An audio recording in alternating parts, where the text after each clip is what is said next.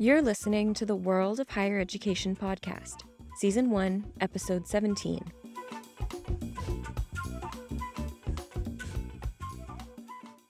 Hi, everyone.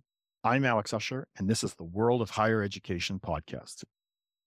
In most of the world, you can count on certain features being present in higher education systems coeducation by gender, educating your best students at home, institutions complaining about funding, students complaining about funding. But one country defies most of these expectations. In Saudi Arabia, students are still, for the most part, taught in gender segregated classes. Nearly all students receive free tuition and generous maintenance grants, and tens of thousands of top students leave the country every year at the government's expense. Saudi universities still complain about funding, if perhaps in sotto voce. That, perhaps, is the single universal constant in higher education. With me today on the show is Annalisa Pavan from Università di Padova in Italy. She's been studying Saudi higher education for many years, in particular, the way the country's most prestigious scholarship program, the scholarship of the custodian of the two holy mosques, functions. And we're going to talk a lot about how the country's human resource development system is changing under Crown Prince Mohammed bin Salman's leadership, and in particular, how the country is using study abroad as a tool for long term economic development and diversification. But enough from me. Let's listen to Annalisa. Annalisa, before we get into more recent matters, can you help us out a bit describing the Saudi system? I know it's fairly new. The oldest university only dates to the late 1950s, and most institutions are less than 20 years old, I think. It's got a large private sector, but private can sometimes mean members of the royal family. It's a complicated system. What do our listeners need to know before we jump into the main topic here? Well, when talking about the higher education system in Saudi Arabia, I think we, first of all, at institutional level, we have to highlight that the Ministry of Higher Education was created in 1975. But after the death of King Abdullah in 2015, the Ministry of Higher Education was merged with the Ministry of Education. Okay, so what we have now in Saudi Arabia is a big, just one Ministry of Education for all, overseeing all the educational levels. Okay. So in terms of universities, King Saud University was the first university to be opened in the Arabian Peninsula, in Riyadh, in 1957. Let's say that in 1970, in Saudi Arabia, just a cool country, there were only three universities. Under King Abdullah, there were many openings, okay, of new universities, both public and private universities. The distinction is quite clear, okay, still nowadays. And today, what we have in Saudi Arabia is what I call a multi option education and training model. Okay. Where they have 20 to date, 2023, they have 29 public universities, 14 private universities, and 24 private colleges across the country. Plus, okay, they have several scholarship programs, both internal and external scholarship programs, of course, at tertiary level. So this is what we have today in terms of higher education. In terms of distinction between public and private universities, yes, private universities are, in fact, do they belong to the royal family? Yes, usually they do. They are named after princes and princesses and so on. But scholarship systems work for both public and private universities. So, in this sense, there's no distinction. I want to ask you about two big ways in which the Saudi higher education system is very different from pretty much any other in the world. The first is gender and the fact that most universities remain gender segregated. Are there prospects of that changing much in the near future? Well, let's say that gender segregation is part, it doesn't come from religion, doesn't come primarily, I would say, from Islam, comes also from Islam, but it's mainly deeply rooted in the culture where you have this gender segregation, uh, males and females in everyday life in principle. And this is not unique to Saudi Arabia, so for neighboring countries, GCC countries. There are exceptions in Saudi universities. We have now three co-ed uh, universities. First of all, KAUST, but KAUST is something different because it's overseen by the Ministry of Petroleum Minerals, not with the Ministry of Education. And then, of course, there is the Saudi Electronic University because it's because of, of its delivery mode. Of course, it's co-ed. And then the big, I think, change was with the King Fahd University of Petroleum Minerals, because in 2021, they opened some courses to girls as well. Okay. Yes, this is very interesting, I think. Let's say this is, I'm going to give you my very personal opinion on this very sensitive, I think, topic. Now, with the launch of famous Saudi Vision 2030 in 2016, gender segregation virtually disappeared from Saudi society in everyday life. Okay. So no more rules. Apart from schools and universities in principle, just to adopt a very pragmatic approach. Okay. If they can, if opposite sexes can meet in everyday life everywhere, what should they push the boundaries to change the situation in schools and universities? What for?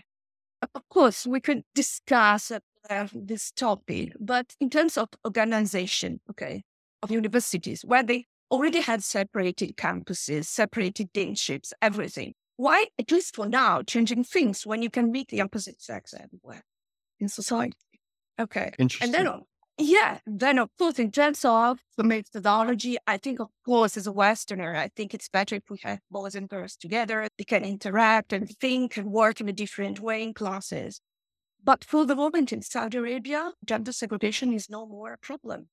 So why should people, in a way, protest or take action or do anything against the situation in the campuses? And by the way, they can connect in so many ways, even inside campuses. So, uh, the other big area in which I think Saudi higher education is quite different from nearly every other country is simply how generous it is to students, right? You're not paying tuition fees in public institutions.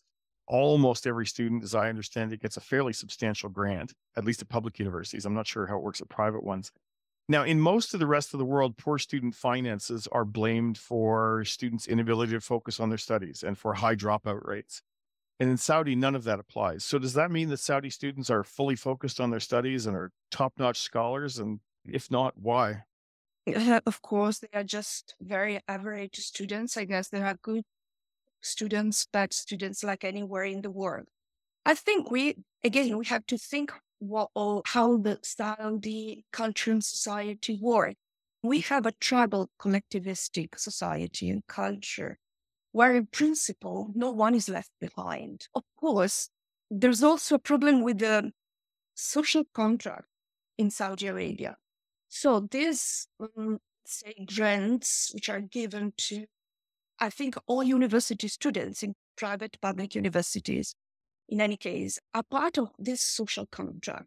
So the rulers basically provide best possible welfare to citizens in some cases also to just residents in Saudi Arabia, even if they are foreigners.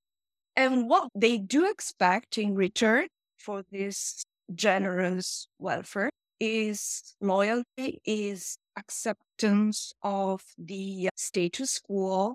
And so this idea of, can I say pay or let's say support students at universities, just part of this big picture of welfare Okay.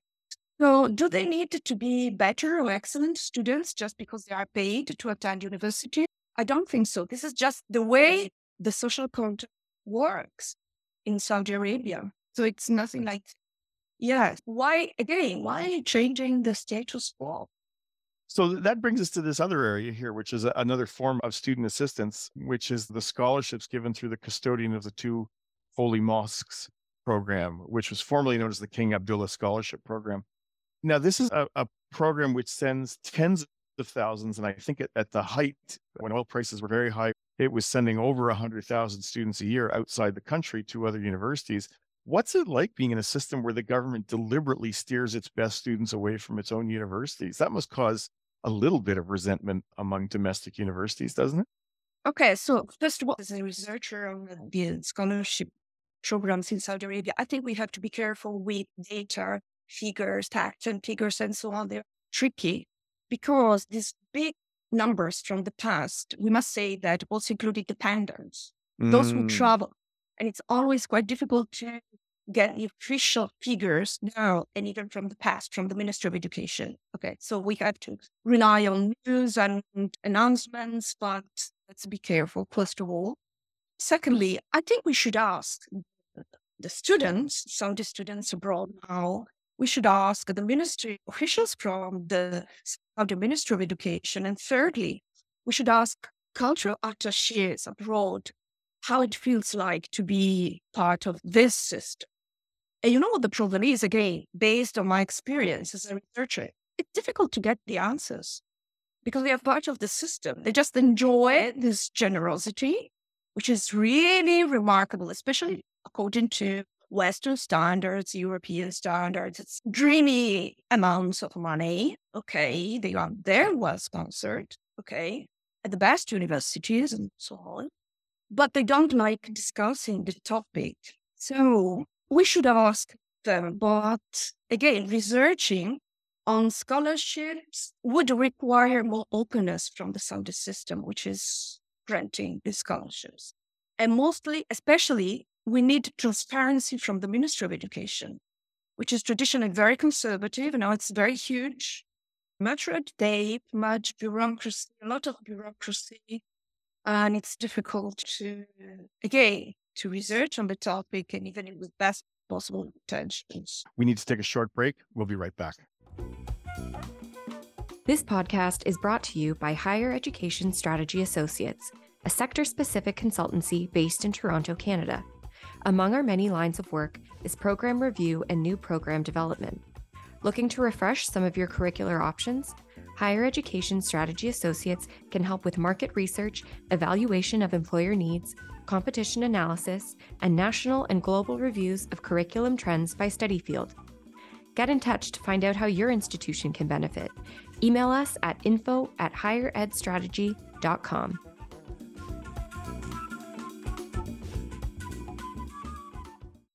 And we're back. I want to turn now to the document known as Vision 2030, which is an overarching policy document, which, at least in theory, drives day to day Saudi policy. This document was launched by the current kings, King Salman and his son, Mohammed bin Salman, often known as MBS, uh, seven years ago in 2016.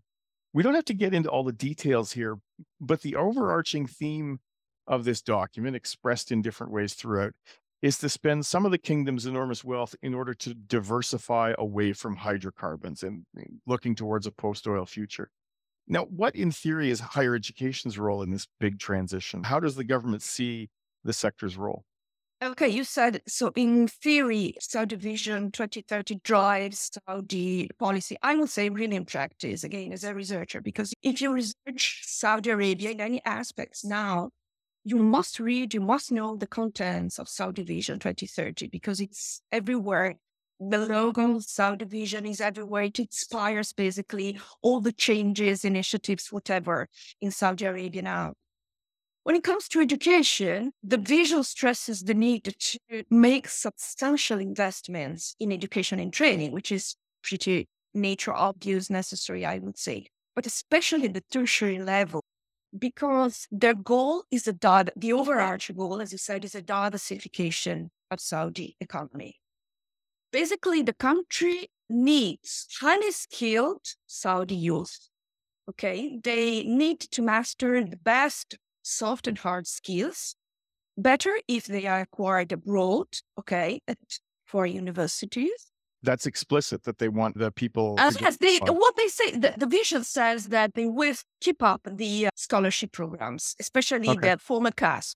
Yes, they state it very clearly, but also they state that they want to have more targeted scholarship programs. Okay, if they invest money in the scholarships and they are quite expensive, they want to make sure that first of all they select the best students. Okay, they want to make sure that they select the best universities with those offering those programs that meet the needs of the Saudi labor market.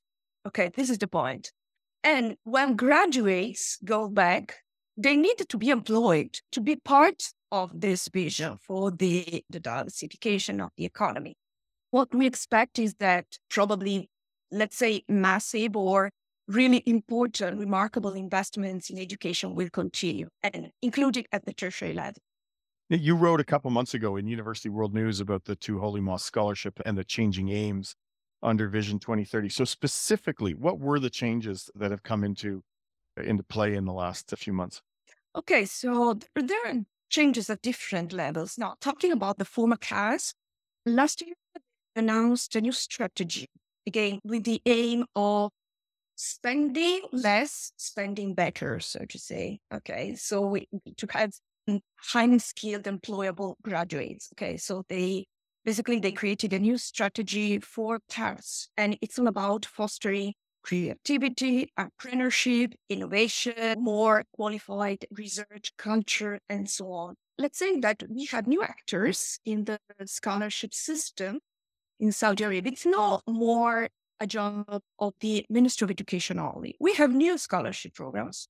And of course, they act under the regulations and directives from the, the leaders. But we have sort of collective effort to share the responsibility in creating new scholarship programs where mainly new ministries. Okay. So, like, for example, Ministry of Tourism, they have their own scholarships. Ministry of Culture, Ministry of Sport, very active, and they they have their they are mainly training programs. Okay, to have new resources. Okay, to be employed in their specific sectors, and then we have private sectors, entities from the private sectors as well, and they create their scholarship programs too.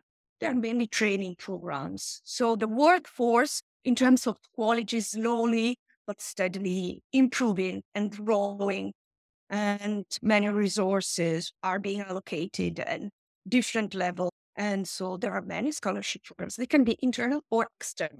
Many are, for example, I'm thinking of the Ministry of Culture, but also, for example, the AlUla scholarship programs, NEOM Academy. They also send many students, many young people abroad to, to get prepared in mm. the specific, according to specific needs of the different sectors that are being developed. Yeah. And so I think what you're saying, or what it sounds like, is although the number of students being sent abroad through the main scholarship program, the scholarship of the two holy mosques, or what used to be called the King Abdullah scholarships, actually there's a lot of new scholarship players. So the total number of students going abroad might be pretty similar. Is that correct? Oh, less students in general. Okay. Okay. Hundreds in different scholarship systems and programs, hundreds per years, which is dramatically less than we, what we used to see in the past with the um, King Abdullah scholarship program. They are much more focused and targeted. They don't want to waste money. They want to prepare resources. They want to have employable young Saudis, mainly, but they want to be efficient. They don't want to waste money. And okay. so the targeting aspect here is interesting, right? So I think what it sounds like the government is saying is we think we can get more for less if we're better at targeting. But countries around the world have spent decades trying to figure out how to steer their students into fields of study that make sense from the perspective of human resource planning. Why do the Saudis think they can make that work when nobody else has?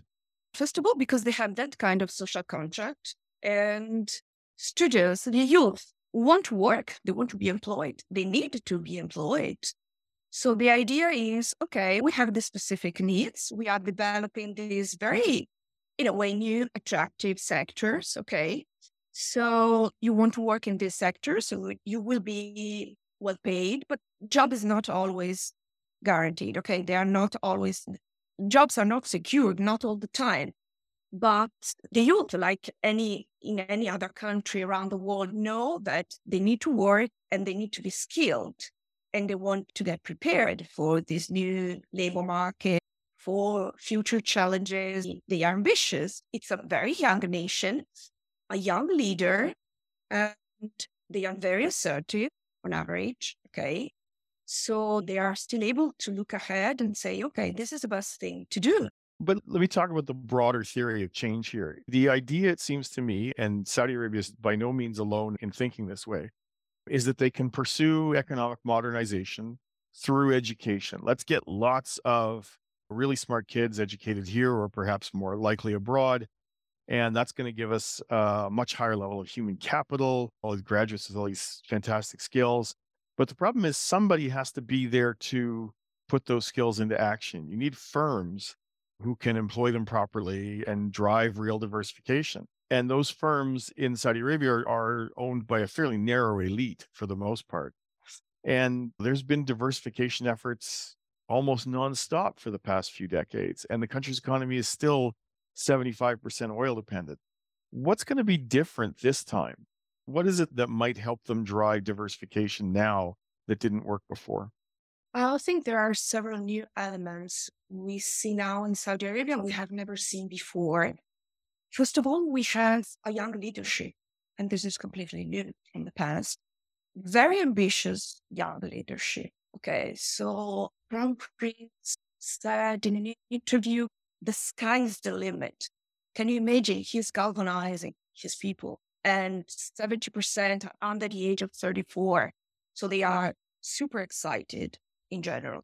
Things are moving very fast. Changes, just for example, we discussed gender mixing. Okay, so that's huge, really change. And then the, this leadership has created new ministries. So we have young ministers. They are globetrotters. They talk to the media all the time. So something very new in terms of communication we had never seen before they are boosting national pride all the time. Okay, we are one nation. We are ambitious. We are in the Saudi Vision all together. Our country is unique.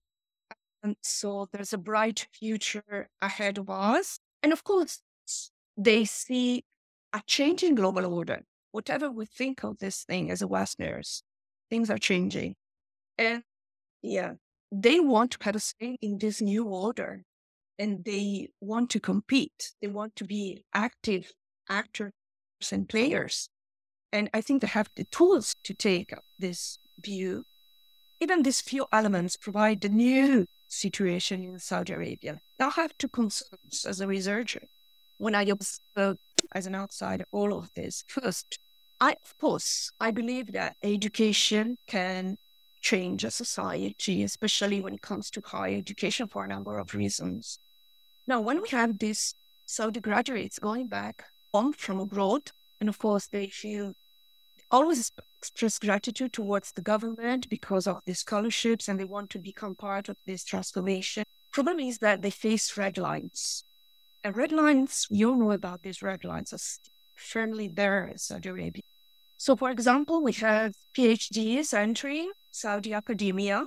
Do they enjoy academic freedom, free exchange of ideas, freedom of expression, freedom to, to publish and say and communicate whatever they want? No, they don't. It's very difficult to work with the Saudi culture. Those red lines apply to my research too. And I have to be aware of this. Okay. So this is the first problem. Second problem is that you mentioned firms and whatever. Are they really employable? In principle, yes. And I think we'll see more during next few years because they are launching new scholarships on a monthly or so basis. And so we need to see what the outcomes, okay, in the next two, three years or so. But again, as a researcher, I haven't found yet a good, reliable, serious research on the actual impact of past scholarships and probably in the future new scholarships on the labor market, for example, and on society more in general, because these graduates who had been exposed for years sometimes to other values and cultures go back and they could be a powerful tool of change in their society. If only they didn't have to trace these red lines and so, in terms of change, it remains to be seen if they, by the way, do they want to change the society? Because again, it goes back to the social contract. You are in a very good comfort zone in Saudi Arabia when you are a graduate and you, whichever job you, you decide to take up inside or outside academia, you are you are in this situation where you are part of this social contract. So you want to be grateful. You want to to respect the red lines. It's more convenient. It's safer for you. You see what I mean? So it's okay. It's we. I haven't seen. There's a missing link. I call it a missing link between the scholarship system and change in Saudi Arabia. Interesting. Annalisa, that's all we have time for today. Thank you so much for being on our show.